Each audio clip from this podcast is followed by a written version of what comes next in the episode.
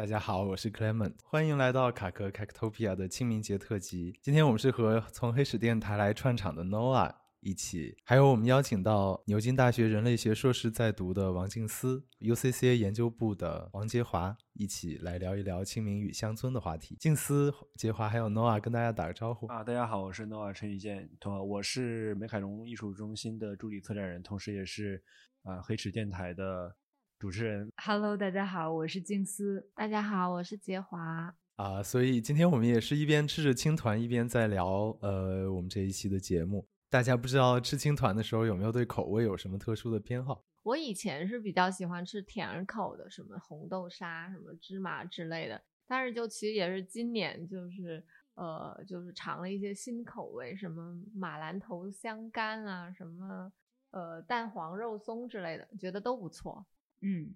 我也是，因为我我奶奶家那边是在江苏，然后其实好像青团也是那边的，就是比较比较传统的一种食物，以前也是用来祭祖的。然后我基本上吃过，只是吃过豆沙馅儿的，还有那种以前会有那种很小的没有馅儿的小青团，就一口一个的那种。然后别的馅儿我还没有吃过，今天尝尝杰华带来的咸蛋黄肉松馅儿。还有马 兰头，我也是喜欢吃咸蛋黄肉松馅儿。不过说实话，青团这个东西，就是其实是我到了北京之后，然后在七幺幺开始才买到，才开始吃的一个东西。然后我们今天看来，我们呃这四个人也是来自五湖四海。我我是四川人，然后静思是北京人，杰华是广西人，然后杰华是瑶族，然后 Noah 是山东人。对，所以我们都可以呃，要不大家分享一下，就是大家小时候对。清明节的一个回忆或者是一种感受。我刚才对我没说青团，因为我 因为我青团都很喜欢吃。但是我感谢杰杰华今天带来的那个青团。然后因为我跟那个 Clement 一样，我是直到我其实直到上学来北京，我才知道就是南方同学带过来的青团。然后我就一下子我就爱上了这种食物，因为之前在清明节的时候。清明节唯一指定的食品是煮鸡蛋。之前那个小学的时候，就是每到清明，我爸妈都会提前给我煮好好多鸡蛋，然后让我带到学校去吃。然后这鸡蛋它不光就是它除了吃，它还可以玩儿，就是它可以在上面画，用彩笔。我们小时候都有用彩笔画一些呃东西，画一些图案在鸡蛋上，然后或相互磕，就是磕那个鸡蛋，相互比赛，看谁的鸡蛋头更铁一点。感觉好像复活节彩蛋啊。嗯，对，有点有点文化上突然串联了起来。对，相通的，相通的。对，所以其实清明节和寒食这个节气就是是大概在同一时间的。所以其实，在更更早一点的时候，感觉各地其实应该都是有就是吃生冷的或者偏凉性的食物一点的这种传统。其实青团也是其中之一。对，因为青青团应该是艾草呃做，因为。这个时候应该正好是艾草时令的生长的季节，就是我我们家就广西那边也有一种艾粑吧，应该也也也差不多，但可能就没有馅儿的啊。对，然后我小时候就是比较印象比较深刻的那个清明食物，就是一种五彩糯米饭，就是用呃应该有黑色。黄色、红色和白色都是用这种天然的这种植物去染的，然后它应该又既既既是这种呃祭祀的，就是这种不是祭祀啊，祭祖的食物，但是同时也是有那种呃五谷丰登的意义吧。嗯，所以大家除了就是吃东西之外，不知道小时候有没有就是回家乡扫墓或者是其他的一些活动？我觉得清明节给我感觉是一个挺。嗯，挺奇怪的一个节日，因为，呃，吃肯定是每个节日，就是尤其是中国人吃是跟每一个不同的节日绑定的一个，就是特别重要的一个东西。但是除了吃之外，我感觉清明节在我的记忆里，就是小时候大家那个小学一起集体去扫墓，因为在我们那边，就是在我们村子里有一个，有一个陵园，但是这个陵园大多呃的功能是给村子里故去的老人的存放骨灰用的。其实我们也叫它骨灰室，呃，不过里面有一个墓碑，就是特别高的，就是有点像缩小版的人民英雄纪念碑，上面写着那个革命烈士永垂不朽。所以我们每年那个清明节就会老师带领大家一块儿去扫墓。其实扫墓就是围着那个碑转一圈之后，就大家各吃各的，各玩各的，就是一次集体春游，其实是。对我，我也有一种印象，就是对我们这一代人，比如九零后而言，好像就是回家乡扫墓这个记忆，比起就是学校组织的这种烈士陵园的扫墓比起来，好像烈士陵园的扫墓这种集体记忆还要更加深刻一些。嗯，对我对，确实是回家扫墓，感觉是更多的是给家族扫墓，就是给家里的祖宗。给家里的祖宗扫墓，对，每年跟他说说话什么的，让他保佑我们发大财。然后，但是清明可能确实，我们反正很少在清明的时候给家族呃祭拜，而反而是呃这种烈士陵园的仪式感会多一点。我们的倒是我自己的老家，我们家的话倒是清明扫墓。跟你们相反，就有还是一个比较重要的传统，就是我我我们家的话，我会在城呃，如果在城里扫墓的话，就是去那种公墓烈士陵园，就是现在我记忆就很淡薄，但是呃，去乡下扫墓的话，就是特别那种两广传统的，就会带着呃酒啊、食物啊，然后会烧纸钱，然后。也会给那个墓培新的土，插这个呃呃春天的这个新的这个枝，就是还是挺传统的。而且我觉得可能去乡下扫这种应该叫祖坟吧，就是可能是呃我就是对，因为其实对乡村没有什么印象，就真的是对呃老家的这个乡村还有农村生活的为数不多的一点记忆。我觉得好像相比之下，就是因为我小学也是在北京上的，然后一个是家里这边没有什么特别的祭奠活动，但是我的记忆里面会，就是说父母辈儿大家可能会回老自己的老家去祭奠一下祖先，然后还有一个就是在我的记忆里，也可能是我没记住，就是学校好像不会组织那种特别大规模或者集体性的，就是祭奠呀、祭奠先烈呀或者这种扫墓的活动。然后，所以我至少是在我的记忆里面，这种印象是比较淡的。然后好像就到现在，呃，可能家里面的这个传统也渐渐的淡了。但是北京这边会有一个，就是嗯，也不能算是传统，就是大家可能有时候会在路口或者是路边儿，就是进行烧纸的这个仪式。然后我不知道其他城市有没有类似的活动，因为。就是我经常会在这个好像还不分时候，就是就是可能清明前后会多一些。比如说，其实我今天在来的路上，呃，在路边就会看到一些，大家可能就是会大概画一个圈儿作为那个范围，然后在这个圈儿里边烧纸。一般来说会找一个就是比较四通八达的路口，然后那个圈儿外面会有一个出口的样子，寓意可能就是说希望这个呃自己的这个。情感还有这个祝福能够传到天上，或者传让祖先能够听到这样子，然后第二天也会留下这个地面烧纸的痕迹啊什么的。这个在北京的街道街头是比较常见的。对你说的这个，我感觉好像我在成都就是老家那边其实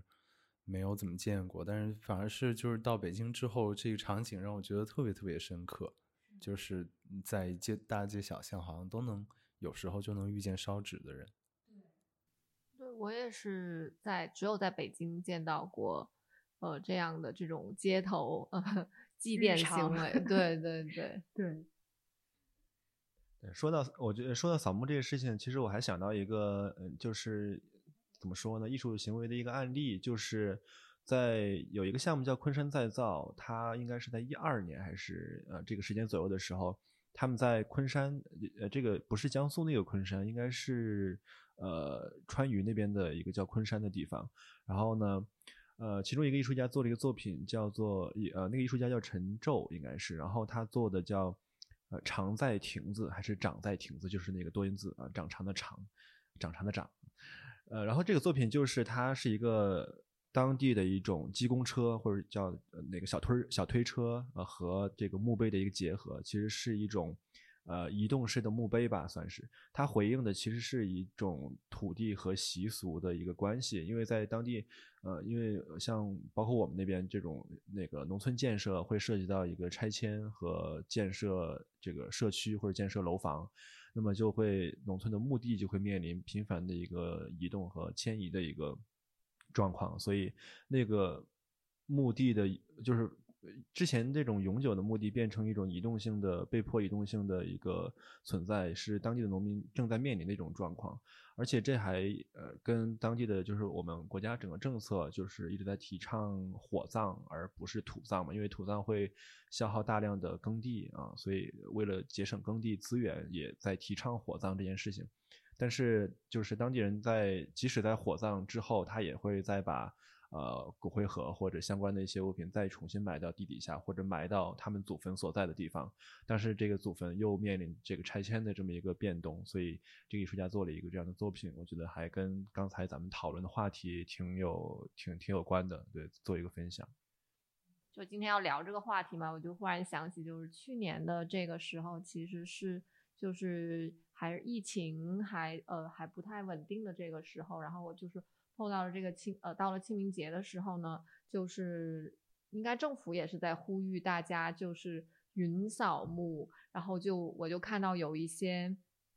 呃有一些这种，比如说公共的这种墓园、烈士陵园呢，就有这种呃呃这种直播呃祭奠这种呃英雄烈士的这种呃活动，然后这是这种比较呃呃就是集体性的扫墓，然后也有这种。一些我看到的应该就是应该是长长长三角那边，就是呃上海或者扬州什么就有，就是这种呃也是帮你这种远程扫墓，你可以呃就是呃帮你献花，帮你呃清理这个这个墓碑，然后你甚甚至甚至可以这个这个陵园有这个页面，你可以就输入这个。呃，死者的这个名字之后呢，就可以还有能跟呃死者有一些这种对话互动什么的，就是呃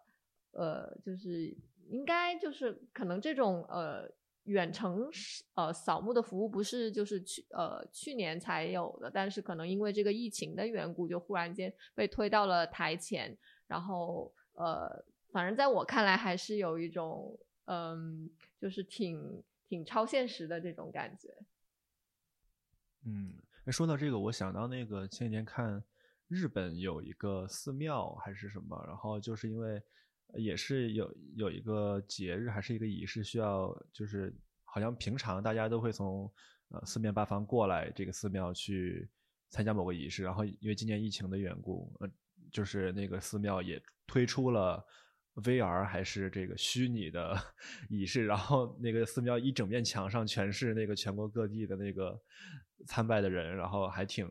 挺怎么说，又又朋克又宗教的那种感觉，就是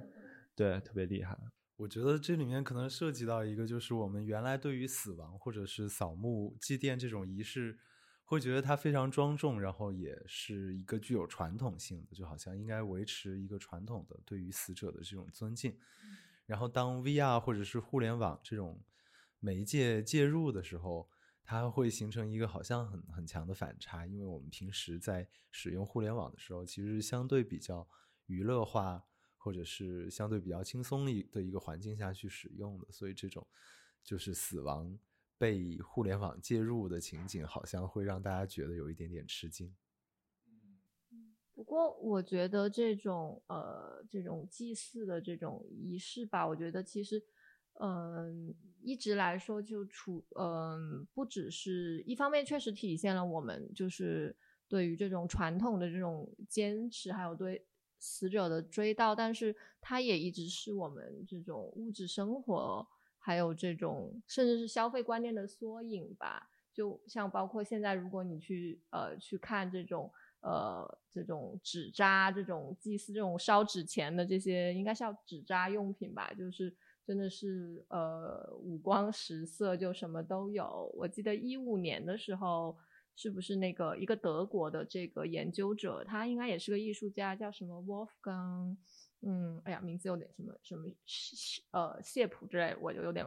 忘了他的名字。就他就做了一个项目，也是一个展览，就叫呃 Supermarket of the Dead。就是他收集了各种各样中国的这种呃我们的这种纸扎用品，然后把它做成一个比较呃很大的这个研呃一个展览和研究项目。对，还还还挺有意思的，就特别是你把把这些纸扎用品放到一个美术馆的语境去看到，然后觉得就是也是另外一种穿越，对，也是一种。这个项目是在哪里呈现的？最后，嗯，在德国有做一个展览，应该是德雷斯德雷斯顿美术馆吧，但是之后可能是不是也有在别的地方有展览？因为我好像看到一些国内的媒体好像也有。呃，去去去聊这个事情，对，因为我没有想，因为我们从来没有把它可以以，就是可能它让我们以另外一个眼光去看待现呃我们用的这些纸扎用品。我刚才想到一个可能不太相关，但是我突然想到一个，就是跟死亡仪式有关的，就是之前有一个其实是也是人类学的一个一个案例了，就是好像是在我查一下，类似于就环太平洋某个岛上。就是有一种仪式叫马兰干，就是可能音译过来就是马栏干。然后他们会做那种非常非常精美的木雕，但是这些木雕被制作出来只是为了就是烧烧毁它们，然后就是传送给就是祭用来祭奠死者什么的。所以就是我觉得当时因为这也是我们课上提到的一个非常典型的案例，就是很有意思的一点是有一些比如说呃这个其实可以牵扯到类似于物质文化或者说这种物的。呃，这种习俗在西方的一个概念，就是说这些东西被制造出来，它只是为了被毁灭。然后实际上，我觉得跟我们比如说烧纸钱或者是这种纸扎的传统，可能也有一定的联系。或者说，就生者的世界和死者的世界，其实你在这个嗯，比如说环境上，或者你给他做做一个这种房子或者面具啊什么的，这些东西其实是相通的，或者是能够联系起来的。嗯，就那个事情，感觉听起来好像可能西方人会非常惊讶，但是中国人听起来其实应该一点都不惊讶。对，我当时就是这个感觉。我觉得那个刚才说的那个纸扎，或者是做一个精美的木雕，只是为了把它烧掉，这里边。其实是有一个包含了一个劳动过程的一个问题，或者说跟虔诚虔诚的程度是不是有关系？因为嗯，但这个可能由清明节咱们说到那个扫墓这个事儿了嘛，就是我我们那边的扫墓的习俗可能在年就是年三十前一天或者前两天，然后在年三十的时候，当天我每年回去我都要承担的一个工作就是要去呃。去去去制作那个烧纸的那个纸纸钱吧，就是会会有一沓那个烧纸，然后要把它卷成卷儿，然后把它叠成元宝啊，就是我们那儿叫元宝吧。哎，我也做过这个。我每年，我现在每年回去还要做这个事情，一叠要叠那个好几筐，就很累，就是那个那个动作一直要重复，差不多一个下午你才能做做完那么多。然后我觉得那个其实感觉。就是如果机器做好直接买，其实感觉会更方便一点。但是没有人卖这样的成品，所以你还是要买一沓纸，然后重新把那个纸卷成一个卷，然后把它用手工做成一个元宝。那这里边是不是就有一种我的感觉是，你只有付出了劳动，才能体现出你的一种呃诚意，或者说你的虔诚，或者对呃王者、对祖先的一个尊重。这样的话。你就是怎么说呢？你你不能不付出任何东西就要求别人保佑你，就是这么一个对呃这么一个交换关系在里面。那我觉得纸扎呃，我们用钱去买这个东西呃，或者说那种就是太平洋岛国的这么一种做精美木雕再去烧掉的这么这么一个过程，是不是也有某些呃原就这个原理在里边？哦，嗯，我觉得是，而且。我刚才在想，就是由此想到刚才强强说到的，就是这种新技术和互联网时代，比如说 VR 扫墓，就是说，呃，我我我我刚才本来在想，就是比如说形式上的娱乐化，或者说形式上的数字化，可能呃，它对应的其实是某种情感上面的真实，或者是我们对祖先和传统的这种尊重这上面的真实。但是如果这种形式已经取代了一些手工的劳作，比如说，如果我们请别人代来代扫墓，或者是通过 VR 扫墓，那肯定就没有这种身体上面的，或者说手做的这种联系。那这样的话，可能也会被抵消掉一些东西。嗯。然后就是我今天也在想，为什么我们会经常谈到清明的时候，就会想到乡村这个话题？因为除了就是小学课本可能会念到这个“清明时节雨纷纷”，然后最后就是。这个牧童遥指杏花村啊，但是其实这个联系，呃，可能确实也有一个，就是呃，传统上我们会有一个回到家乡去扫墓的这么一个习惯，啊，那么如果在西方的话，就是这个墓碑常常是在教堂周围，那教堂其实是建立在建设在就是你居住的这个城市的中心的，但是在中国，那我们的墓地，呃，一般来说都是在老家，在乡村。那对于中国人来说，土地或者乡村也有，就是含有着一种叶落归根的一种情绪在吧？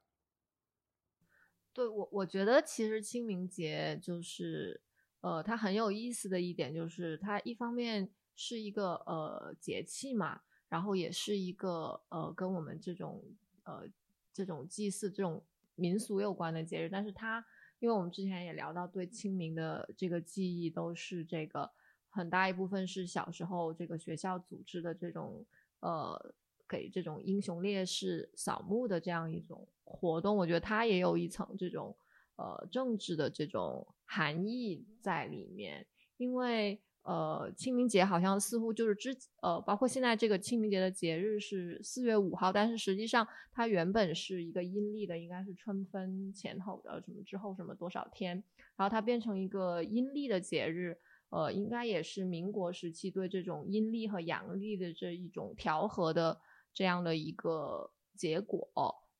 我之前看到，好像清明节最早应该应该是三五年左右，就是。呃，民国政府呢，就是把它呃立为这种民族的扫墓日，然后当时也是也是面对这种可能一种内忧外患的这种情况下，可要想要唤起大家对这种呃民族的这种呃呃凝聚力，所以才设立了这样一种节日。然后我觉得挺有意思的是，好像第一年这个民族扫墓日呢，扫的是这个黄帝陵，然后也是。应该之后也是邀请了这个呃中共的这个来一起扫墓，就是也是为了也是团团结抗战的一种政治策略吧。所以就是所以呃可能节日就是总是饱含着很多层的这个含义。嗯，所以这里面也有一个从私祭到公祭的一个问题。嗯，对对对，是的。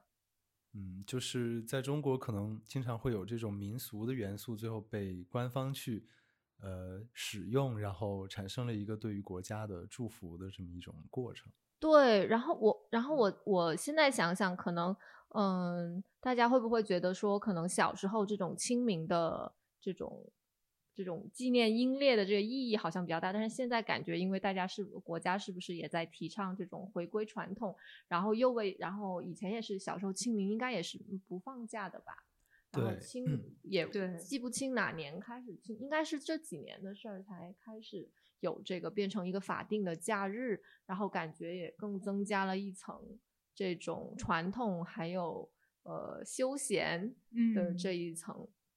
包括之前静思是不是有说，就是青团小时候其实就只是一个这个对，就说回到青团就是。因为我记得特别小的时候，我回奶奶家，我那时候也回的不是很勤，可能每年回去个一两次，就是春节，然后可能春天什么的回去，然后那时候就觉得，哎，青团是一个家乡食物，就是哎特自己吃着觉得挺开心，然后也没有说有什么意识，只是觉得哦，就是奶奶家的一种很特别的吃的，然后在北京是吃不到的。但是最近几年，就是好像变成了一个很流行的小吃，然后也开始有这些就是网购呀，然后包括强强刚才说到在七幺幺就可以买到，所以它变成了一种更流行的呃一个一个时令小吃吧。可能它的传统上面的意义稍微淡化了一点，但是接受度反而变得更高了。我觉得这个跟就是嗯清明变成一个假期，就是大家这种。在你心里，它是一个节日，但是同时它传统的分量，这个之间的关系还挺有意思的。这是不是有可能是一个商家的行为，就是一个经济的行为？消费对，就是因为就就着那个清明节成为假期，或者是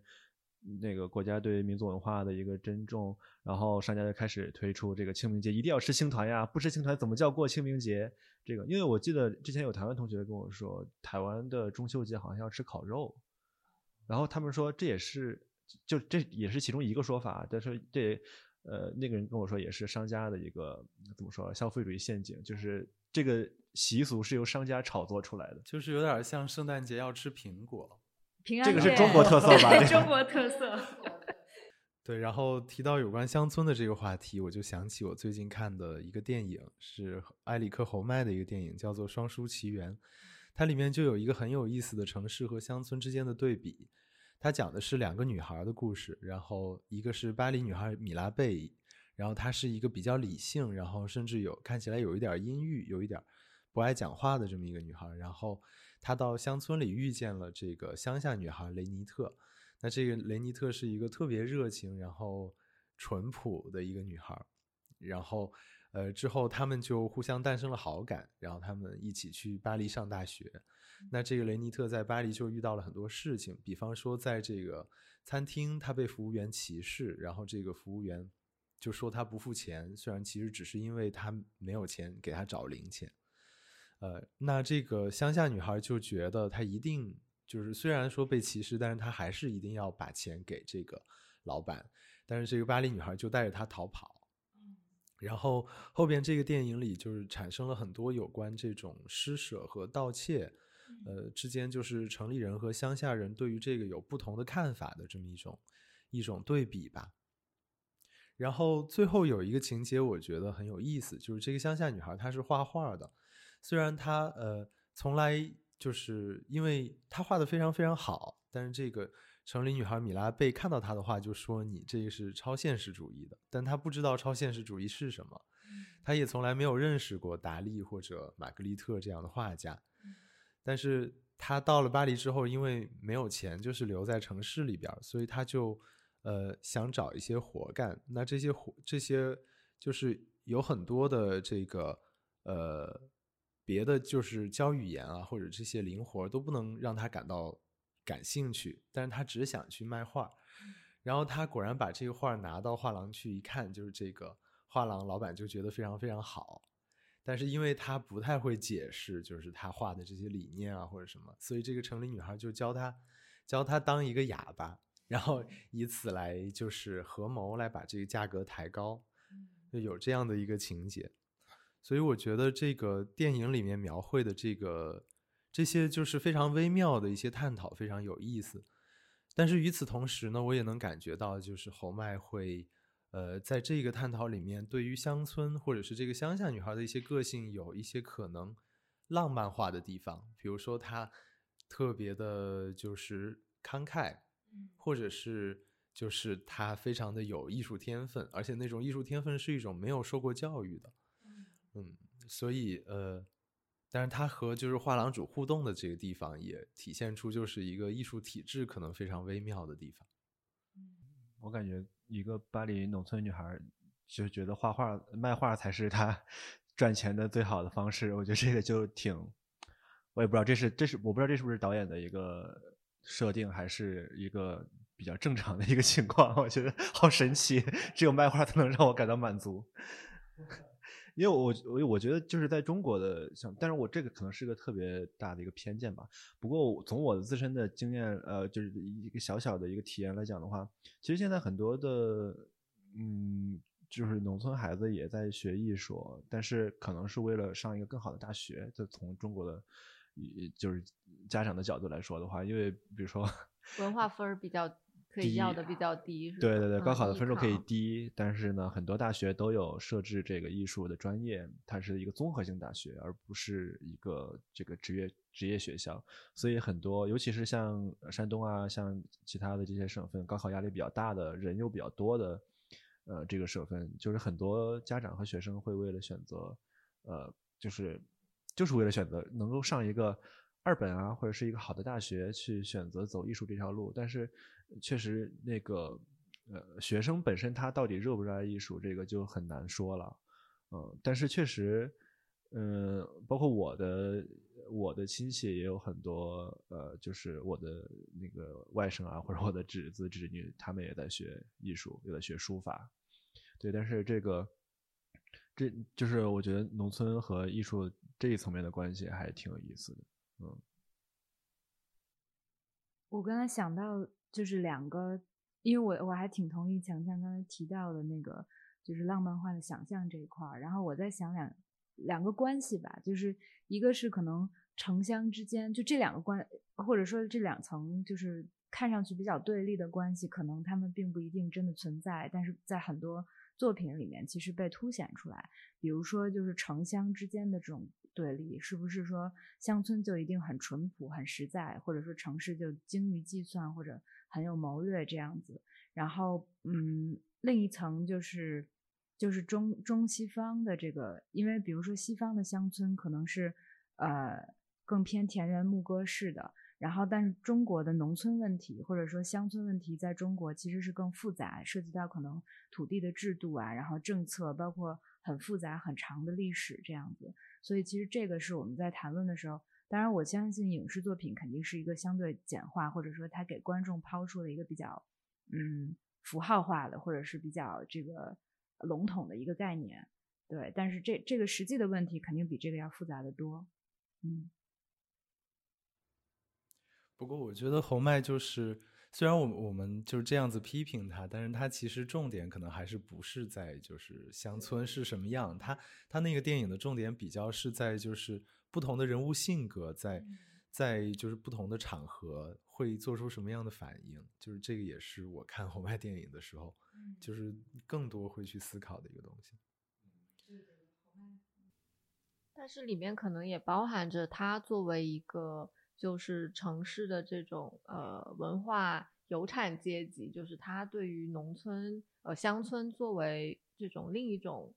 生活的可能性的这种想象吧。因为我想，就是虽然法国也是一个发达国家，但是它的特别是巴黎和呃和它的外省的这些乡村的这个呃生活方式，呃还有各个方面，就是还是有非常大的这个差异的。可能不一定是很呃明显的这种经济上的这种差异，可能更多有的时候是一种文化资本或者是生活方式的这样一种呃反差。对我，我想到就是二零二零年年初的时候，那个建筑师库哈斯在呃古根海姆博物馆做了一个展览，就他作为策展人，然后。就叫呃叫 Countryside the Future，就乡村及未来。然后那个里面就梳理了他和他的团队近几年来在全球不同地方的乡村所做的一些建筑上面的实践。这个我觉得非常有意思。首先就是呃一个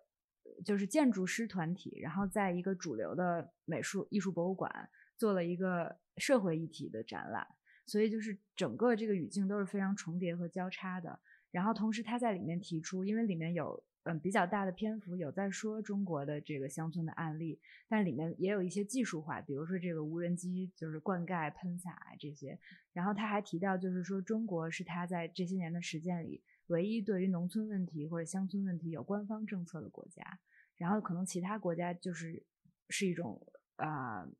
相对来说任其发展或者比较独立的一个状态，不能说独立，对，就是一个这种松散的状态。它指的是什么样的政策呢？这个脱贫的 类似，就是上升到这个国家的层面，然后有这种，比如说乡村振兴啊，有这种明确的计划啊什么的，包括各级的政府可能都会在为了这个目标而做出很多响应，这样子。你觉得那个展览怎么样呢？我没有亲身去看，因为。对，因为在在古根海姆，然后就是正好是疫情发生的时候，但是它好像是去年二月份开始，然后，嗯，本来是只做半年，可能又延期到了今年二月吧，我不知道现在还有没有在上。然后之前看到一些评论，就是大家，呃，我印象比较深的，可能有人觉得就是，当然他做一个很综合的这个展览，然后也是对他近年来这个实践的一个回顾和梳理。肯定首先是是是一个很很好的一个素材和档案积累，但是同时可能中国的一些学者或者评论者会认为，至少它里面可能对于中国乡村的部分或者是它的呈现方式是有一些问题的，比如说，比如说它这里面的乡村仍然是一个很全球的或者是一个全球性的乡村，放在一个很世界性或者全球的话语当中去描述，但实际上乡村这个话语在。每个国家甚至于每个地区都有不一样的问题和他们自己的解决办法。另外，就是它的呈现方式可能更多的是以一种图像化的方式，或者是比较这种，就是给你在那儿铺一些材料，它的这个呃计划，它的实践是怎么做的，但实际上可能实践性或者行动上的部分相对来说会欠缺一些，不是说它本身的行动，是这个呈现方式上面。嗯，我也还挺希望，如果有机会能去看看现场，或者看看他们的土路。嗯。不过我觉得说到这个展览，就给我一种很强的感觉，就是，呃，其实我们现在要从艺术的角度，或者是用这种展览也好，还是影像也好，去谈论乡村，其实是非常困难的，因为你总是涉及到一个就是关于他者的目光的问题。嗯，然后这个他者的目光，就是无论是浪漫化，还是尽可能的去展现真实，好像。也总有一种就是无力的感觉，然后那种特别深入的一些实践的话，呃，它的能见度常常又不是很高的，在艺术界。嗯，对我，我觉得到这里，我我就想到，就是比如说，在中国，其实近几近些年来吧，就是很多艺术工作者、艺术家或者艺术实践者，其实都在做。自己的这种乡村建，不能说是建设，可能是这种乡村实践的工作。然后之前咱们不是还谈到，就是最早到现在也比较出名的，就是碧山计划。然后大概在一四年左右的时候，当时碧山计划的发起者之一欧宁，还有啊哈佛的一个博士周韵，他们曾经就是发起过一场很激烈的比战，类似于就是可能。一方就是周韵，可能呃说欧宁就是你呃就是他的碧山计划的实践，可能更多的是一种知识分子的这种浪漫化的情怀。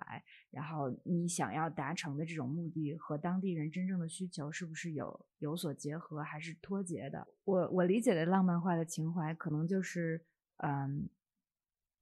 比如说以一种知识分子的眼光去，或者说抱有一种愿望和情怀，就是希望。重建当地的乡村价值，或者是我希望唤醒当地人心中的这种情怀，或者是对艺术的渴求之类的。但是实际上，这些是不是真正能对应到当地人？可能他们最需要的是呃经济，或者是我要能够挣到钱这些东西。所以这个是其中的一个质疑。当然反过来，就是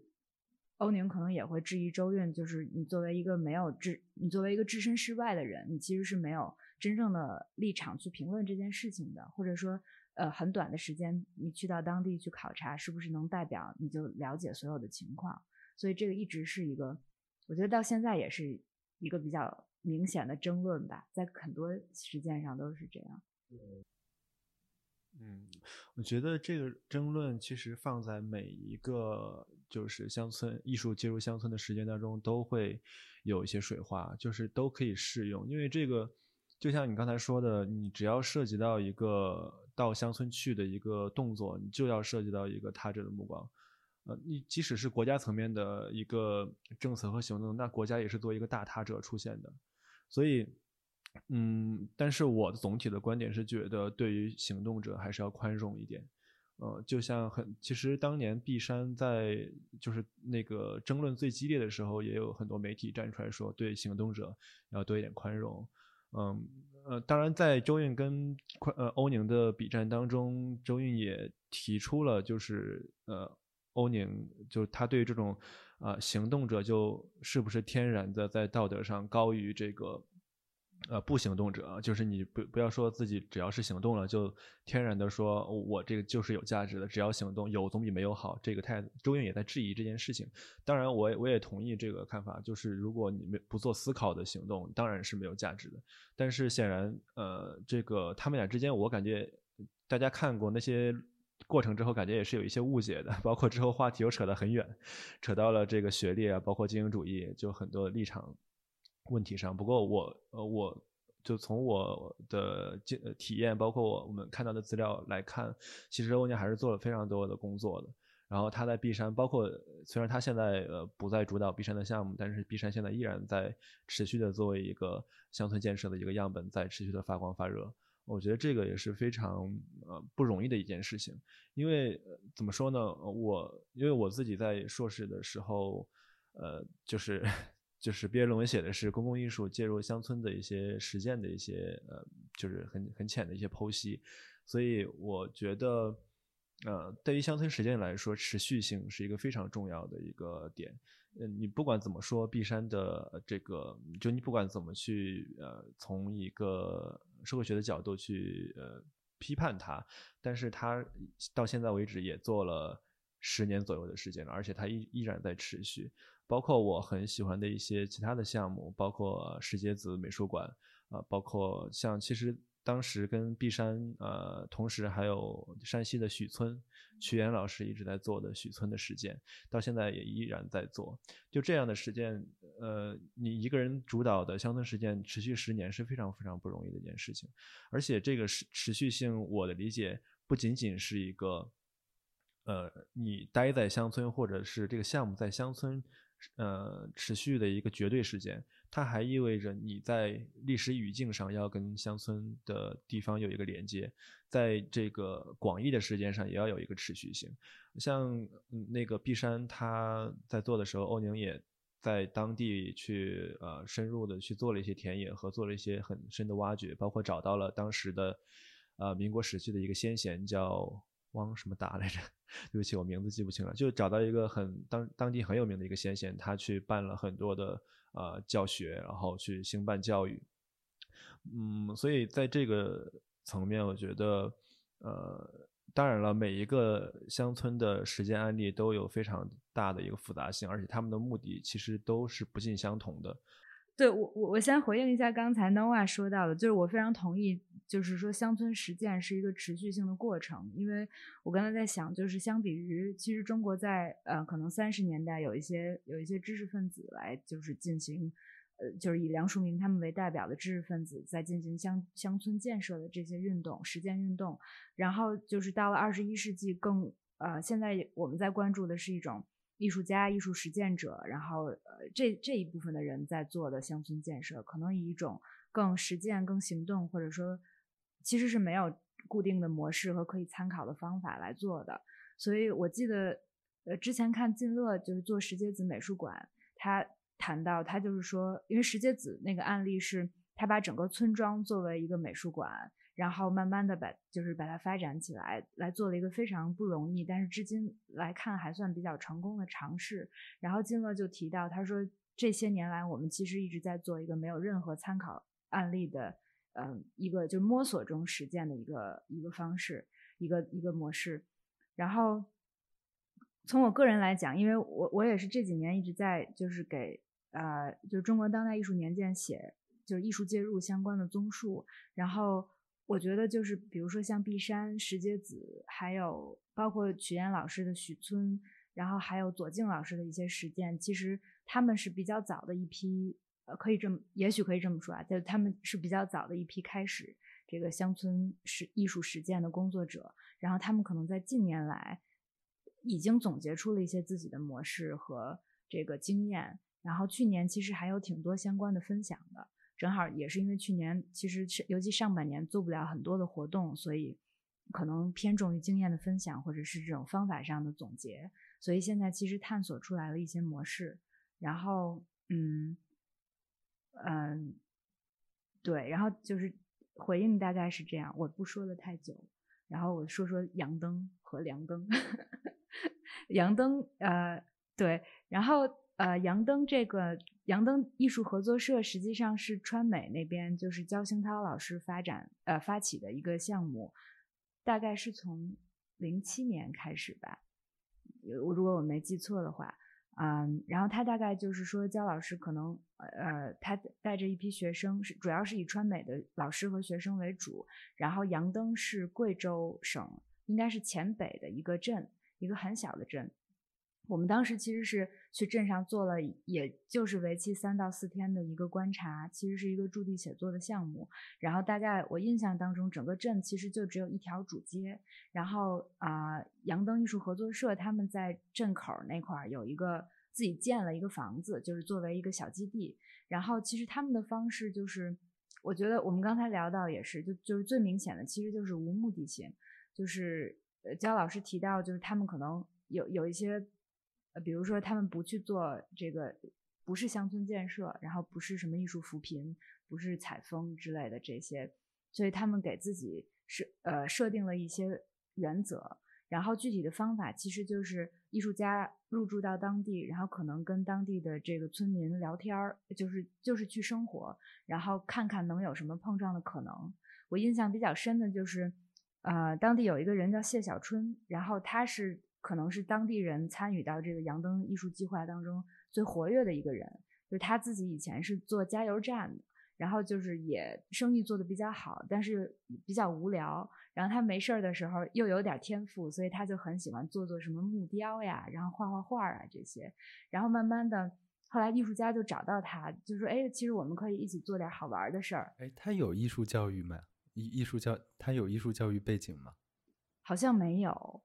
但是他合作以后，我我。我我觉得可能他们会有一些就是跟艺术家的交流，但是之前应该是纯素人的这样，对。然后，但他画的画还真挺不错的。然后我反正我很喜欢。然后他就是后来他就在镇上把自己的一个空房子就开辟成了叫小春堂，就用来展示他的一些作品。然后我们当时还去到他那儿看，他还给我们展示了一幅他刚画的一个长卷，就好像是画的杨灯的那个主街上面吧，真的是很有。他是画这个中国画还是油画呀？就没法分类，就像雷尼特一样。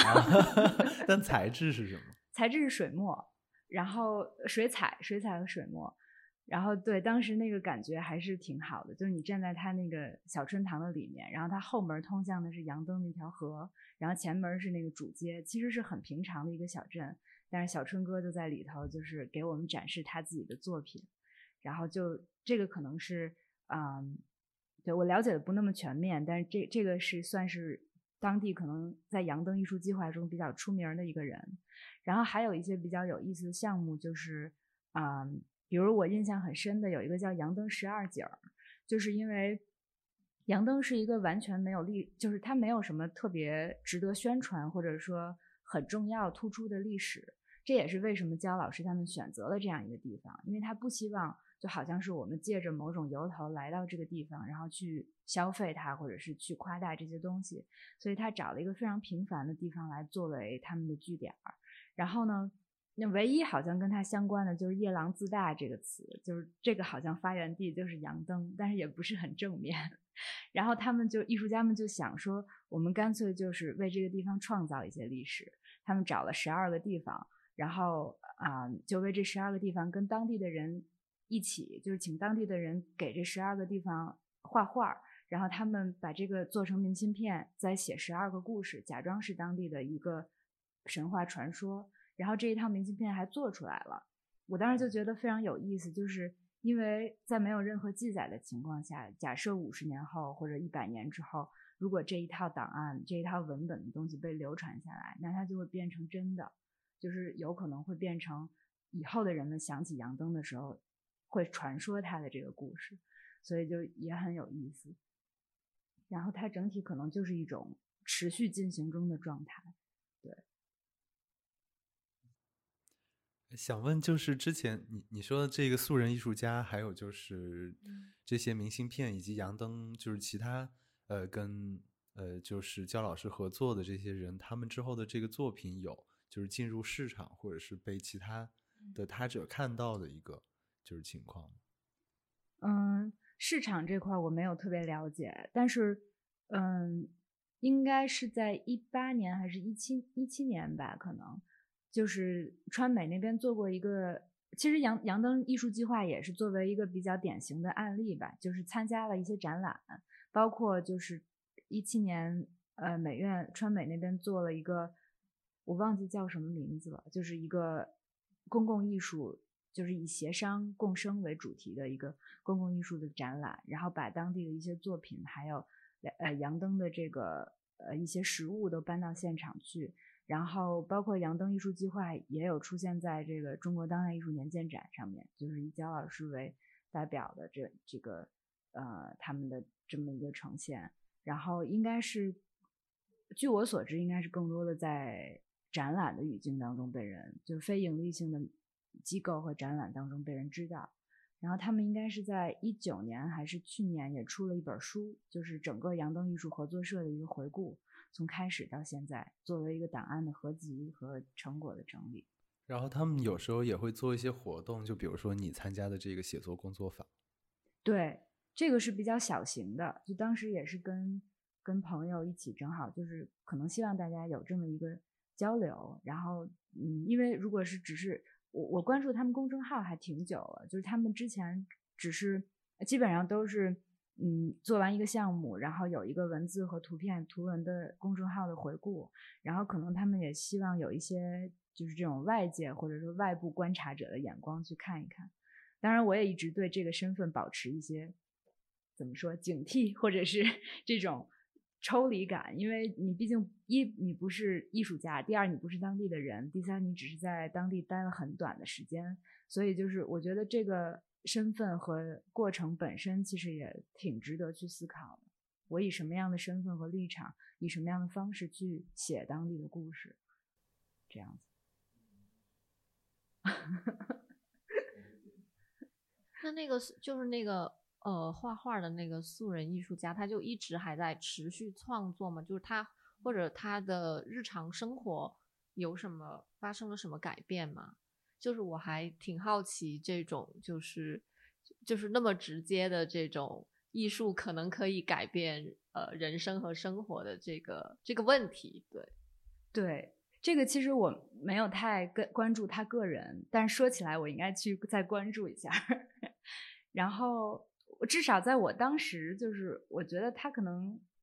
呃，在我看来，就是他可能觉得，哎，这是生活里非常有意思的一部分。就就算是没有杨灯艺术合作社，他可能也会做这些东西。但是他，哎，就是突然发现大家可以有这么一个契机去合作，然后还能被更多的人看到，然后让大家来参与进来这个故事，可能是挺有意思和有意义的一件事儿。其实你说的这个。就让我想到，就是以前的，这是就呃，文五十年代的那种艺术下乡。因为比如说像这个艺术小哥，其实你你很难让他呃来到城市里的美术馆去呃去呃去参观这个画展呐，或者是他自己去呃来到城市去主动的去呃去开始绘画。但是就是这个项目来到了他的身边。就是，然后就让他有了这样的一个契机吧，去参与一个很自然的这个方式去参与到这个其中。就是虽然说我们对于可能当时的这个艺术下乡或者什么写生采风，就是也有很多的呃讨论，但是我觉得这个呃也是在我们的一个呃一个传统里面。对，对我觉得。有一个很重要的一点，就是说，这个也回应，就是咱们刚才说到的，比如说城市和乡村之间这种所谓的对立的关系，或者说，呃，比如说所谓的超现实主义艺术是不是在乡村就绝对不存在？就是说，它如果创造出来，是不是就一定惊人？就是我我会觉得，就是乡村和当地的人，大家有自己的这种美学，有他们的艺术诉求，因为最早。城市也不是一开始就存在，最早其实大家都是在洞穴里面，在在这种原始社会里面，其实艺术已经相伴相生了。所以就是，嗯，重要的有可能是，嗯，作为一种就是以艺术家，如果是以艺术家的身份去介入这件事情，那么其实是跟当地大家一起有一个共生或者说协作的状态，而不是说所谓的谁要去带动谁，谁要去建设谁，而是一种相互启发吧，可能是。然后再找一种更合适的方式，如何去传达或者说展现他们的成果。反正说到杨邓，我就我补充一点关于杨邓的东西，因为我我也把杨邓作为一个特别好的案例，在就是论 文当中写了，就是可以呃接着刚才那个，就是关于艺术下乡啊，包括采风这件事情，其实我觉得杨邓他。我比较喜欢他的一点就是，焦老师他他在进行这个项目的时候就已经有比较强的反思性，或者说带着一种呃呃谨慎的态度在里边，因为他在定义自己的这种自身定位的时候，用了五个不是去定义自己的一个这种行为。他的五个不是就是：首先，他不是采风，不是体验生活，不是社会学意义上的乡村建设，不是文化公益和艺术慈善，不是当代艺术下乡。啊，就他可能，而且他这个五个不是，其实也对应了很多，呃，就每一。句话每一个不是都对应了很多这个类型的艺术实践吧？这这些其实是现在都同时存在的一些生态。那么他呃应该也是看到了这些呃不同生态它所各自有的弊端，所以他用了五个不是去规避这些呃这些问题。所以他一开始就是一个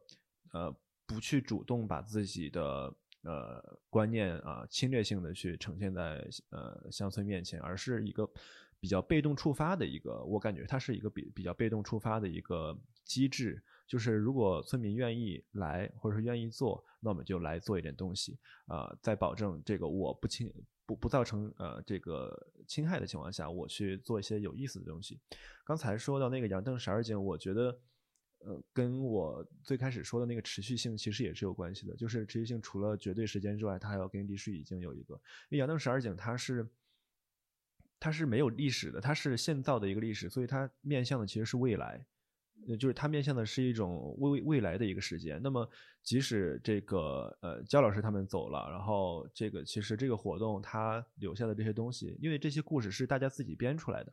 就是这些村民他们自己想着玩儿，对吧？一个小消遣也好，他编出来的。但是这个。其实已经成为他这个乡村的，就是说他这个景点这个呃这个空间的空间记忆之一了。我觉得这个也是持续性的一部分。然后还有一个就是刚才说到那个小春，他之后有没有在呃把艺术当就或者说把展啊这个艺术当成自己生活的一部分来经营？我觉得这个其实不是特别的。重要，就是因为他确实本身他自己也有这种头脑，他自己也比较喜欢这个东西，所以即使焦老师不在，他们可能也会捣鼓一些新玩意儿。那呃，我可以提供另外一个就是材料，就是说他们之前跟杨邓的木匠做过一些合作。那么杨邓他呃，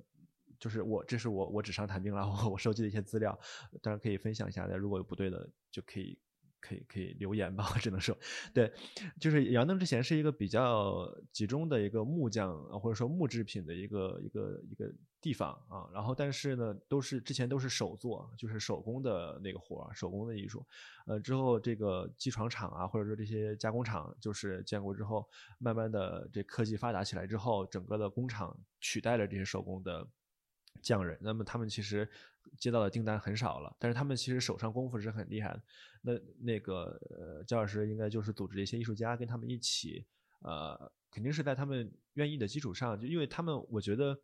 本身是有多多少少有一种失落感在的，因为本身订单也少了，从最直观的经济状况上来说，包括这种对于对于自己这种手艺的关注的人也少了，所以如果有人说咱们一起再做点木匠活，应该还是很。很很从他们来说也是有意思的。然后呢，就是他们确实不知道做啥，就是说我能做啥呢？我只我我平常就是那些套路，对吧？就是雕什么花儿，雕什么图案，这个客客户要什么订单，我就给他雕什么东西，我把那个能雕的特别好。但是你要说我要创作，我凭空创作一个东西，什么是创作呢？我要做啥呢？都不知道。呃，但是就是。他们就慢慢的跟他们讲，就想做什么做什么，或者你想一想，跟你的一些，反正一些类似于我们现在讲是对吧，创作工作坊 之类的东西，但是确实是一个非常循循善诱，或者说呃，在一边聊天儿一边喝酒，可能一边抽烟去想，然后木匠自己就他们就做了很多有很有意思的玩意儿，就是就确实是可以叫玩意儿，因为它确实没有什么实用功能，有的木匠做了一个。好像是你通过摇那个摇杆，就那个木箱里出来一个呃像敌人一样的一个形象，然后，然后就是你在在摇，它就有一些动作，呃，然后这个这个活动结束之后，呃，就是好像过了一年左右的时间，就又有。木匠那个去问那个焦兴涛，就焦老师，他说我自己又做了一些玩意儿，能不能帮忙展一下，或者或者说有能不能让别人看到啊？就是我自己又琢磨了一些东西，觉得之前那个那个还挺好玩的，或者说挺有意思的啊。我觉得这个其实是一个，如果说要关注它的持续性的话，那它不是一个实用性的，也不是一个经济性的一个让你赚了多少钱，而是说，呃，艺术它的功能之一是让某些事情可以发生，而这个发生是在别的情况下很难做到的。那至于说这个发生的这个事情，比如说我我我是一个木匠，我自己做了很多有趣的玩意儿，在这在之前，呃，靠订单为生的时候是不可能的。那我觉得这个。这个东西对于人来说，就是说，我觉得对于人的精神来说是一个好事情，因为我们我们说城里人跟乡村人面临的状况是完全不同的，那我们能理解他们的痛苦，能理解他们的一些难过吗？我觉得你可能很难，但是就是作为人来讲，他总有精神空虚的时候，城里人也有无聊的时候，乡下人也有，包括我父母，他们也有就是很委屈或者说被事务性的工作。压得很重的时候，他心理上也会有烦恼。那这个时候，其实呃，艺术让他发生的某些东西是可以成为一个出口的。这个当然有很多值得商榷的地方，不过我觉得这是一个很细微的一个，很有有点温柔的一个东西，艺术给他们带来的。然后还有一个就是，呃，我就我再分享一个吧，就是一个呃一个一个一个案例，也是在杨邓他们做的一个作品，一个艺术家叫楼呃楼金啊，他。他也是杨邓人，应该是他是杨邓土生土长的杨邓人。那他说，同时也是一个艺术家。他做了一个作品，就是当地的政府，呃，就是政府的办公地点换了之后，留下了一个空间，留下了一个应该是部门，就是叫说事室。呃，就是说是那个说话的说，事是那个办事儿的事儿，室是办公室的室，就是说事儿的地方。之前它的功能就是用来调解。民就是大家街坊邻居的纠纷的，然后名字起的真好，说是说是是，就说说一说，就是大家对吧？都是老老乡，都说一说有什么不能解决的，就是这些东西，这这个地方，然后这个地方就呃让楼金变成了一个作品，他呃而且他们在当地做作品的时候，那些宣传都是。让当地的师傅去写毛笔字儿，贴在电线杆上什么的，就用这些方式去宣传，贴告示之类的。呃，然后就他用这个去宣传，就是请人请村民来参加这个活动。然后呢，他承诺就是聊天儿，他会说这个活动是干嘛的，就是聊天儿。聊天结束之后呢，你会获得跟聊天时长就是等值的一个那个电话费，就是给他充值。就对这个，其实我觉得这个是非常好的一个。就很巧妙，非常非常巧妙，呃，因为他本身楼金他是，我认为他有两种身份在当时，他一个是艺术家楼金，一个是一个是杨邓仁楼金，他这两个身份在他身上无时无刻在转化，导致村民对他是有一种呃戒备心很低的，而且同时他也能够用当地的大家听得懂的话讲明白我要做一个什么事儿。那至于这个事儿呢，就是让大家去聊什么呢？也不知道，就是反正就是什么都聊，就反正就是他发了这个告示之后，很多人排队去参加，很多人排队去参加，不知道是为了花费啊，还是说大家觉得这事儿是一个很新奇的事儿，所以那个里边就有中学生，有老奶奶，有这个呃，有有有老大爷，有指点江山的人，有倾诉衷肠的人，有还有这个讲自己的家事落泪的人。他在里边放了摄像机，呃，其实他这个最后还是想做成一个影像作品，但确实他聊天的这个就让我想起 阿布拉莫维奇的那个艺术家在场，就他这个其实，但他这有很不一样，这个，呃，嗯，其中给我呃很呃印象很深刻的一个是一个老奶奶，她就说，就是她参加了这个活动，然后呢，她又不敢说，因为她有很多话在之前是不能说的，不敢说的，也不。就我不知道是因为文革呀还是什么，就是一些社会运动，因为他经历的太多了，有些话他觉得他不敢说，然后艺术家说你没关系，你可以说出来，你我我们现在就是我们可以说这些东西啊，就是他在这个劝说之下，或者说在这沟通之下，他就就就说了一些他之前觉得不敢说的话，那在这个时候，嗯，我怎么说呢？我觉得。呃，我当时用了一个哈贝马斯的一一个一个一句话吧，或者一个观点，但是也不知道用的对不对。就是说，我们在很多时候不是为了去寻求一种共识，或者寻求一种结果上的共识，而是为了在共识已经土崩瓦解的情况下，我们在去做某件事情的时候所体会到的一种一致性。就是我们在做这件事情的时候，我们体会到我们都想去自由的说话。在做这件事情的时候，我们都体会到，我们都想有一个地方去在劳动之外有一个地方去可以自由的说话。这件事情，我们说的话可能不一样，但是我们都想去说话的这这个一致性，是我们想要达到的一个公共性。嗯，这个我觉得是呃，当然是可能我的解读也有占很大的成分啦，但不过对我的触动是很大的。呃，我有一个问题啊，就是于健，就是你之前你刚刚谈到的这些，就是特别吸引人的细节，就是其实它，我觉得它牵涉到一个就是艺术相见怎么样去传播，以及怎么样去被展示的问题。就是首首先一个问题就是，嗯，你之前是怎么通过什么样的渠道去了解这些事情的？我对我就很坦诚的讲，我没有去过杨邓，对，所以我刚才让那个呃静思去讲他的呃亲身的体会，所以我更多的是就是查资料，就是我在找所有关于杨邓的资料。但是他们是怎么去保存自己的这些资料的呢？呃，我还是比较。零碎的，我感觉没有一个特别统一的平台，或者说建一个网站，呃，包括微信公众号，包括媒体的报道，包括焦老师自己的一些呃采访，还有他的一席的演讲，就是这些东西零碎的去收集的啊，还是一个整理资料的一个过程。其实，所以他们在做这个项目的时候，其实就像你说的，就是很无目的，然后其实也没有就是说一定要把它整理好，然后。最后进行一个集中的展示的这样一种意识，嗯，我觉得可能有，当然，我觉得并不是故意不去保存，而是说在现有条件下没有那么大张旗鼓的去在传播和保存上做那么大的功夫，因为他们也有呃公众号，他们的文章基本上自己的信息都发在公众号上，呃，不过去，呃，而我说就是因为回到你这个问题，就是怎么样去传播和啊保存和传播艺术相见的这么一个。实践，首先我觉得很当然很多艺术相见的呃那个文献和呃实践最后在美术馆里呈现了，但我觉得这个其实不是一个必要的一个呃必要的一个动作，因为我也看了那个有呃世界自美术馆十周年的时候，在七九八也做过一个展览，但是那个就像我们在谈论这个古代的文物，它脱离了呃。呃，脱离了巫术和宗教祭祀的场景，而到美术馆里去一样。它本身，呃，脱离乡村之后，我们第一个是很难还原到这个作品诞生的一个背景；第二个就是我们只能看到作品本身，看不到人，看不到村民，看不到创作这个作品的呃这的作者，因为很多都很多形式都是村民和艺术家一起创作的，而且很多作品都是一个过程性的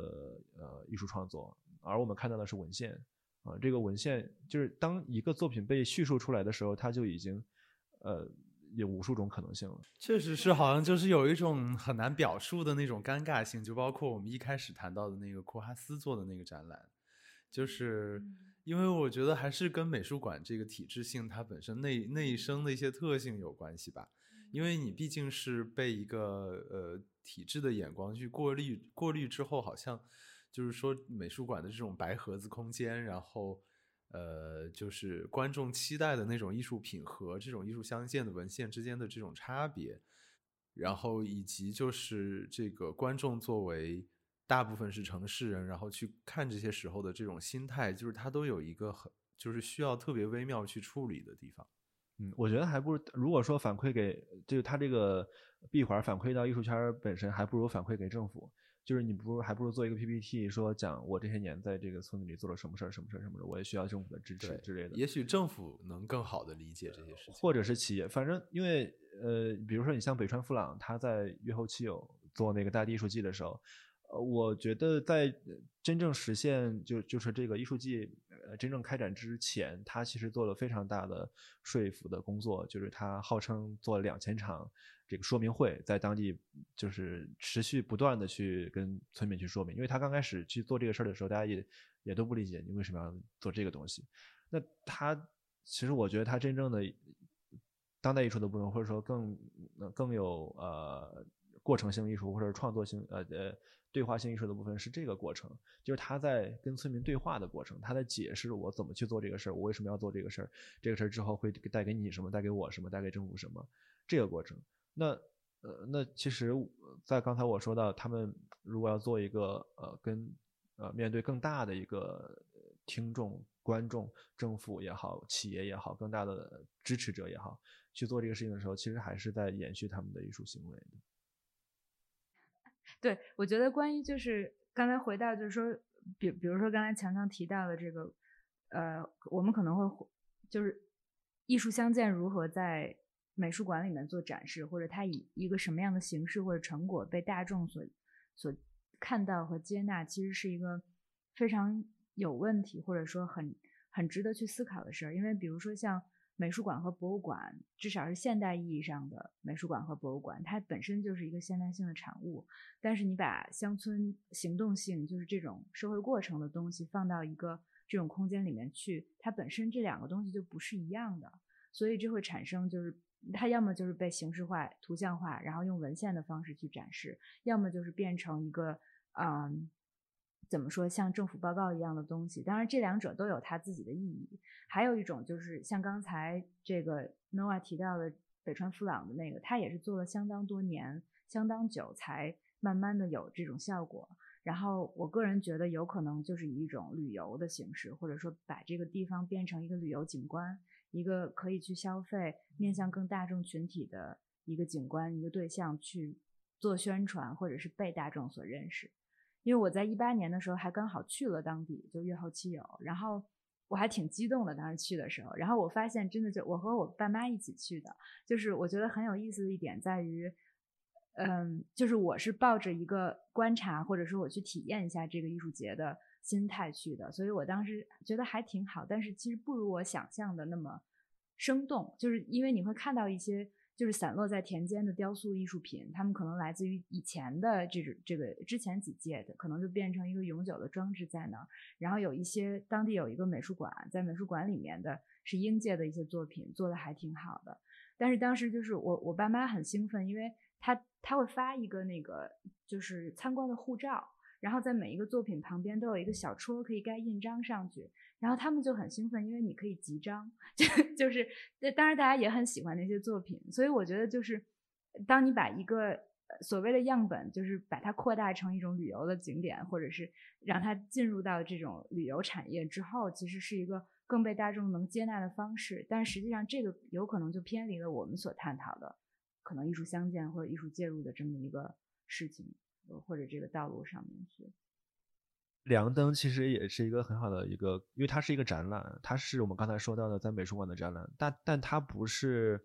呃相见成果的展览。梁灯其实不是一个典型的艺术相见，它甚至跟就是介入或者相见没有什么关系，因为当年我们是一九年做的这个展览，然后其实做的是艺术家黄鱼刚的个展，呃，为什么？它跟梁灯是什么关系呢？就是梁灯是湖南湘西的一个小村子，就真的是挺偏远的，而且就是一个山村，然后整个规模也非常小，好像一共就二百户左右的人家吧，然后分成四组，等于是散落五组还是四组，散落在不同的山头。然后呃，艺术家黄玉刚他本身也不是当地人，但是他机缘巧合，就是他在他之前是在央美学油画，然后呃就去到了。就是这里你可以斟酌，就是要不要剪掉。就是他说他在某一年因为感情失恋了，所以就沿他又很喜欢沈从文的《边城》，然后就沿着凤凰凤凰古城一直往西走，然后走到了梁登这个村子。他说就跟他小时候成长的环境，他是湖北人，然后跟他小时候成长的环境非常相似，所以他就在那儿留下来了。因为也没有什么人认识他，他又觉得。就他他那段时间就没有办法创作，但是他到那儿以后突然觉得好像又能画了，所以他就开始在那那个地方画他看到的那些就是亮灯的景象啊什么的，其实也是一个非常平常，然后可能没有我们现在看来没有什么消费就是旅游景点的这些地方，然后他一画就是十几年，就一直在那边。他可能每年就会回到湖南，到他的工作室，然后做一些其他的创作。但是梁灯始终是他的创作历程中非常持久和重要的一个部分，甚至于变成了他精神的第二故乡，也许可以这么说。然后我们给他做这个展览，其实我们展览的题目就叫《梁灯那块田里长出来的画儿》。然后，嗯，我觉得这里面有有几个问题我们可以去考虑，就是一方面是，嗯。在这个过程当中，就是你说艺术家一个纯个人的行为，其实是在最开始可能带着某种自我疗愈的这种愿望，但是它实际有没有用呢？其实也是有用的，因为我们当时也是去到，就跟着黄玉刚一起到当地，然后就是看了看当地的这个就是村子，然后跟村长啊什么的也稍微聊一聊天儿，然后还听他们唱苗歌，真的是非常非常棒的一次体验。然后，嗯，村长就有提到，他说其实。呃，这个村子可能在几年前就是水和电都没有，然后也没有公路，但是就慢慢的就是自来水也通了，然后呃，这个公路也是村民自己修起来了，当然也是通过了当地的这个政策什么的。然后他们觉得其实是跟呃艺术家本身，因为他在画这个地方，所以跟他的宣传或者是跟他把这个村子带出这个山区，其实是有一定的关联的。如果没有黄玉刚的介入，没有他的这个驻地。有可能这个村子到今天还是，至少我们不会知道。但是有了他的画，有了他的创作之后呢，就是他还是被带到了更多人的眼前。所以实际上就是在他这么多年的坚持当中，他一开始也没有任何的我要改变这个地方，或者我要给他带来更好的设施这这些愿望，但还是有一些实际的效用发生了，这是很有意思的一点。然后我们当时做的这个美术馆里面的呈现。呃，实际上是，呃，是在就在北京做的，然后当时还挺费功夫，就是，呃，其实是做了一次空间的置换，就是我们把，因为梁灯，我们当时是在二组待了三四天的时间，然后有一户人家是，就是他们家，嗯，可能只有老人在，然后主要的劳动力是是智障，然后他们就没有什么，就是真正的劳动力去耕田什么的，但是他们家是有一块地的。所以我们当时就想，正好他们家那一块地大概有几百平，我们就想把他们家那一整块地挪到北京的美术馆来，然后整个美术馆的空间大概有几百平也是，然后铺满地面，这样观众就只能踩在那个土上看黄玉刚的画，这也呼应了展览的题目，就是他的他的艺术，他这一部分的创作是实实在在从那一块土里面长出来的。然后我们当时运的时候，嗯，我们的策略是这样，实际上是租用，就是。跟当地当然大家也是商量好了，就是问大家愿不愿意，然后等于是呃按照这个田里面有可能会丰收的稻稻谷的这个重量折算成钱，然后变成我们的租金，就是返还给他们。然后一个月的展期结束之后，再把这一块地运回去，他们还是能种庄稼。而且我还是看到了这块地，就是现在好像是在种豆子和新的水稻，然后这一部分就是也已经有收成了，收成还挺好的。然后当时就是这个运输运输的过程，包括在美术馆整个布展的过程，就是非常辛苦，然后也嗯比较就是也比较复杂，我就不具体展开说。但 anyways，就是最后其实效果哦，就是嗯，然后与此同时，就是等于是把梁灯的这个实际的土还有它的空间带到了北京城里的一个美术馆里面，然后观众可以实际的去体验到。踩在梁灯的土地上看梁灯的画是什么样的感觉？然后与此同时，在当地那一块被挖走的田，就是切了上面的一层，然后这个田上面架了一个摄像头，然后周围用就是喷了美术馆外墙的喷绘把它裹在周围，然后展厅里有一个影像是实时在呃传送当地的这个影像的，所以你也可以在美术馆里面看见当地是什么样子。然后，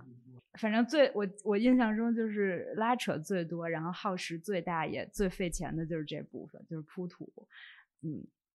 对，大概是这么一个样子。然后就这一块田，实际上现在还是在，就当然是被运回去了。然后，对，大概就是这样吧。我记得当时因为是黄玉刚在当地，就是他带领着当地的乡亲们一起去挖土，然后。后来就是这展览开幕的时候，村长还有几个其他的村民关系比较好的村民，大家来到现场了。然后他们挖土的时候，大家就会觉得哦，就是你们真是疯了，就是怎么会想到要把土放到运到城里去？就是对他们来说，就是我们嗯很日常的一个东西。然后嗯。然后他们还觉得就是土比人的命好，因为你土可以去北京。然后村长来了北京，对，后来就这块田的，他们家就这块田这这一户的老母亲，当天夜里还很难过，就他觉得他就不知道，就很放心不下这一块土。他说：“你们还能不能就是把这个土给我好好的送回来呀？”就还哭了。所以当时我心里也觉得挺挺震动的吧。然后后来我就是大家就安抚，就说肯定会原封不动的给您送回来。然后他就觉得还就稍微得到了一些安慰。然后后来，对，然后后来就是村长他们来了北京之后，大家就很兴奋，就是说我们要先计划去看天安门，然后看一看景点啊什么的。反而就是对大家呃城里的观众可能很喜欢，就是光脚踩在土上这个感觉，他们也觉得也就也就还行，就不太理解，但是也表示支持这样子。然后后来就是因为那个土质真的非常好，它是那种就是活土，所以。到展期，展期是三十多天，到最后结束的时候，那个土上还长草了，就是那个土是有变化的，所以也很有意思，就是植被有长出来。对，我记得我去看过那个展，对。记得长草还长虫 了，对，对，就是室内 也能长草，生态特别好。对，因为它本身土里有一些种子，就是它运过来的时候还没还没生长出来。对对对。金丝可不可以补充一下，就是现场的布展，就是它的作品分布是什么情况？我记得除了有画，还有一些档案，呃呃，包括农具什么的，好像是。哎，哦，对对对，我有点记不清了。嗯，对，当时现场大概是这样，就是。我们是在北京民生现代美术馆做的，就是一层的展厅，然后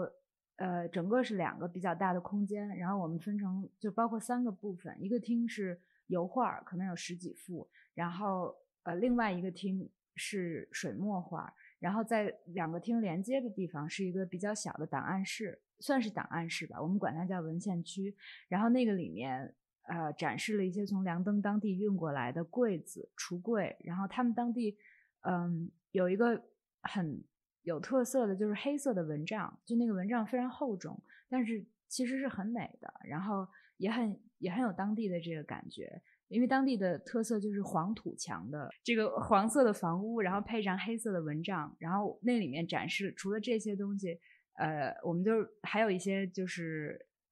对黄玉刚自己的手稿，然后还有他在当地写的日记之类的，还有一些。视频，然后这些东西都是直接等于橱柜本身也是一个展架，然后大家可以那个厅比较暗，你在看的时候就可以看到，就是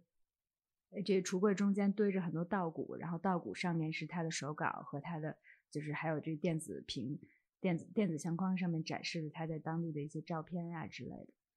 因为我想回到清明这个主题，因为呃，包括清明这个主题，包括艺术相见这个事情，它两个。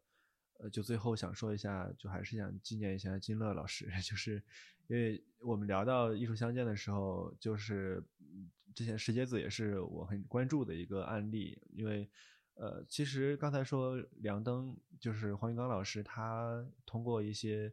呃呃，甚至是村民自己认为有一些宣传的效果，带来了一些资源和政府的一些这个包括铺路啊或者自来水，那其实石碣子是更明显的一个案例，就是。其实金乐老师他是非常朴素，我觉得他是非常朴素的一个想法在做这件事情，就是艺术到底能为这个又穷又破的小山村到带来什么呢？呃，那到最后确确实是他做了很多的工作之后，就是最简单的一个归纳就是艺术通过艺术这个窗口带来了一些关注度，那这些关注度又带来了一些政府和呃国内外的一些呃资金和精神和文化上的支持。呃，这个我想是最简单的一个一个逻辑。呃，那么他从他也很早在做世界子美术馆，包括他自己也是世界子人，他也是世界子村走出来的荣誉村长吧，算是村民选出来的村长。所以这这也是一个非常，我相信，呃，就是刚才我说那个他十周年的时候做那个展览，我觉得可能没有体现出他这这这这么多年以来的一些。呃，更丰富的一些脉络，但是我相信那个肯定也是石碣子村他呃借助艺术所带来的影响力，他呃就是说他传播的一部分，所以我觉得最后就在清明节的时候放出来这这些，还是纪纪念一下这些就是在为乡村通过艺术为乡村去做事的人。我我就想到，其实我最早关注碧山，实际上是因为手工艺，因为我之前就是做跟。装饰艺术比较有关的东西，对，然后其实我觉得像呃，可能比较早的一些这种呃乡村复兴运动，我觉得它跟这个民艺复兴还是有比较呃深的联系，包括呃受日本的这个柳宗悦的这个民意运动的这个影响吧。然后因为我因为我记得碧山也出过一期比呃比较呃重要的这个杂志，叫做就是叫民意复兴或者是什么。什么呃，应该就是叫民意复兴，就讲的是讨论的是，我觉得他是比较早讨论了这个中国手工艺的，我们这些传统手工艺的衰落，对前线百工，嗯，然后他做的整个这个项目，当然这个可能不是特别当代艺术的，但是我觉得是他们项目里面很重要的一个部分，然后我觉得也对中国的这个现在可能这个设计，包括这些很多这种手工艺的，还是有比较大的影响。因为，嗯，特别是现在这种大生产的这种机械制造的这个时代，然后就是我觉得民意运动它可能也是将这种工艺之美和你这个劳动力的这个投入是画上一个比较重的这个联系。然后，呃，我觉得这是可能也是我们可能回去想碧山运动，可能想到更多的是它的一些争论或者是什么。但是我觉得可能他当时的最早的去。做的这些前线百工什么的，我觉得还是有很多的回响在设计界，还有在这个工艺界。璧山计划最近几年就是你提到的璧山百工，包括他那个供销社，其实就是最近几年好像是左静老师在主导，比较主导在做这个项目。然后，呃，实际上是完成了一个某种意义上就完成了一个城乡的闭环，就是大概在一八年左右的时候吧。他们在就璧山供销社在黄山还是在哪，在城市里面开了一家实体店，就是他在这个上面其实就跟设计结合的比较紧密。然后我刚才也是看，呃，我之前也是听看左静老师的一些分享，他就讲到，就是在他的这个想法当中，可能城乡的结合，包括就是设计的理念本身是非常重要的，尤其是在如何。呃，让这种乡村介入的或者乡村建设的实践做得比较持久，然后有更多的回响这方面上。然后他其实自己也是在跟日本有一个叫 D N D N D Department 一个设计品牌和设计师在做合作，所以他最近其实也是左京老师最近一直在嗯推崇的，其实也是一个长效设计的理念。我觉得这里有一个就是当代艺术和设计，包括就是可能跟。产品，或者是说跟建筑其他一些更功能性的、更就是这些方面的跨界和融合，也有可能是之后的一个趋势。嗯，我觉得，因为我之前在思考一个问题，就是你比如说像杰华提到的这个民俗，就是民间手工艺这里面的艺术，和我们呃刚才提到的一些所谓当代艺术的部分，有可能是两个层面的概念，就是它是不那么一样的。然后有的人可能就会问，就说，哎。就是你比如说建筑师能能造房子，然后产品设计师能做产品，啊，手工艺人可以做做出保留这些东西。那你当代艺术家进去，你好像更多的是为了给自己找素材，你们到底有什么用？我觉得就是通过这些观察，其实往往当代艺术它就不是一个非常显而易见的效果，它带来的更像是是一种是一种发掘一种可能性，或者是说像有的人说的，就是。艺术家是用来发现问题的，然后可能其他的合作是用来解决这些问题。但是发现问题其实是第一步，尽管它看起来可能没有什么用，就像埋下一颗种子一样。我我我我可以稍微先回应一下那个刚才金丝说的那个艺术当代艺术的作用。呃，那个我觉得确实，我觉得当代艺术就是你看起来确实没没啥用，而且有的时候感觉层面是感觉你去捣乱的啊，就是从特别特别特别的。一个简简略的说法，但是我只说一点，我觉得呃，艺术它可能在呃能创造一个情境，去让某些，我还是我刚才那句话，就是它能创造一个情境，让某些呃不太能够在其他情境下发生的事情去发生，因为这个其实在很早在。呃，上世纪的时候，或者说从上世纪啊八九十年代以来，这种这个过程性的艺术创作，或者是对话性的艺术创作一直在延续。呃，之前在呃，我记得在北欧，在瑞典还是在瑞士，有一个作品叫《关闭周》，呃，就是当地他们呃艺术家组织的一个活动，他们但是他们完全是像一个社会的公共项目，他们请了这个呃。这个性工作者，包括这个瘾君子啊，还有这个政府的相关的工人员，还有很多一些其他的社会相关人士去讨论这个，呃，应该讨论的是禁毒的问题，还是讨论了一个社会的呃议题？这个议题跟艺术其实没什么关系，呃，但是就是他们把这些人请到一个船船上去，请到一个游船上去，呃，就是呃封闭的讨论了很长的时间。然后我觉得这个行为，其实你如果能把这些不同的人，呃，艺术家包括政府官员，能组织到一块儿去讨论一个，去建立一个公共的沟通，这个事情是在不管是哪一方去主导都很难实现的。我觉得当代艺术在这一方面。它其实是一个创造情境的一个功能，因为我们一直在讲说，呃，为什么艺术家去做什么田野调查，去做什么这个啊社会介入？那你为什么？那你让社会学家干嘛呢？你人类学家在干嘛呢？你你又做不过他们，你做这些东西有什么用呢？那这些其实。就我我我看到很多这种质疑啊，不过呃，这个我觉得艺术家在做这方面的时候，他其实把他抛弃了一种这个对于物的审美性，或者说对于对于纯粹的审视觉审美的一个关注。他抛弃掉这个之后，他其实在追求一个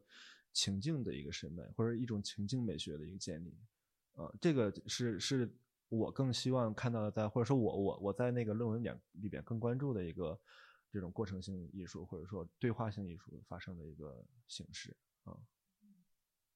其实今天我们的话题其实就是从回到家乡，然后还有这个艺术相见，这个就是回到这个话题。但是我觉得，就是无论是刚才于坚说的什么艺术家、什么社会学家或者人类学家，那我觉得在今天，我觉得呃，可以可能说最明显的一个现象就是，我觉得越来越多的人。再回到乡村，在中国，就是无论你是艺术家也好，或者你是呃嗯其他行业的工作者也好，我觉得这个乡村也在不断的呃发生了变化。无论你是为了逃离城市，或者你是寻找另外一种呃主流生活之外的可能，或者就是你就是呃，我觉得现在乡村的生活也提供了越来越多的可能性。所以我觉得这个所谓的相见。还有这个介入，我觉得它就是真的是一个不断变化的主题，也会可能我们过几年再去讨论这个话题，也会以一种完全不一样的观点，然后它的回响也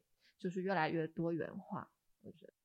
嗯，对我们面临的问题，其实已经不是三十年代晏阳初和梁漱溟他们面对的一个问题了。就之前曲岩也说过，就是之前他们面临的是农村积贫积弱的一个问题，但是我们现在农村是直接面对世界的。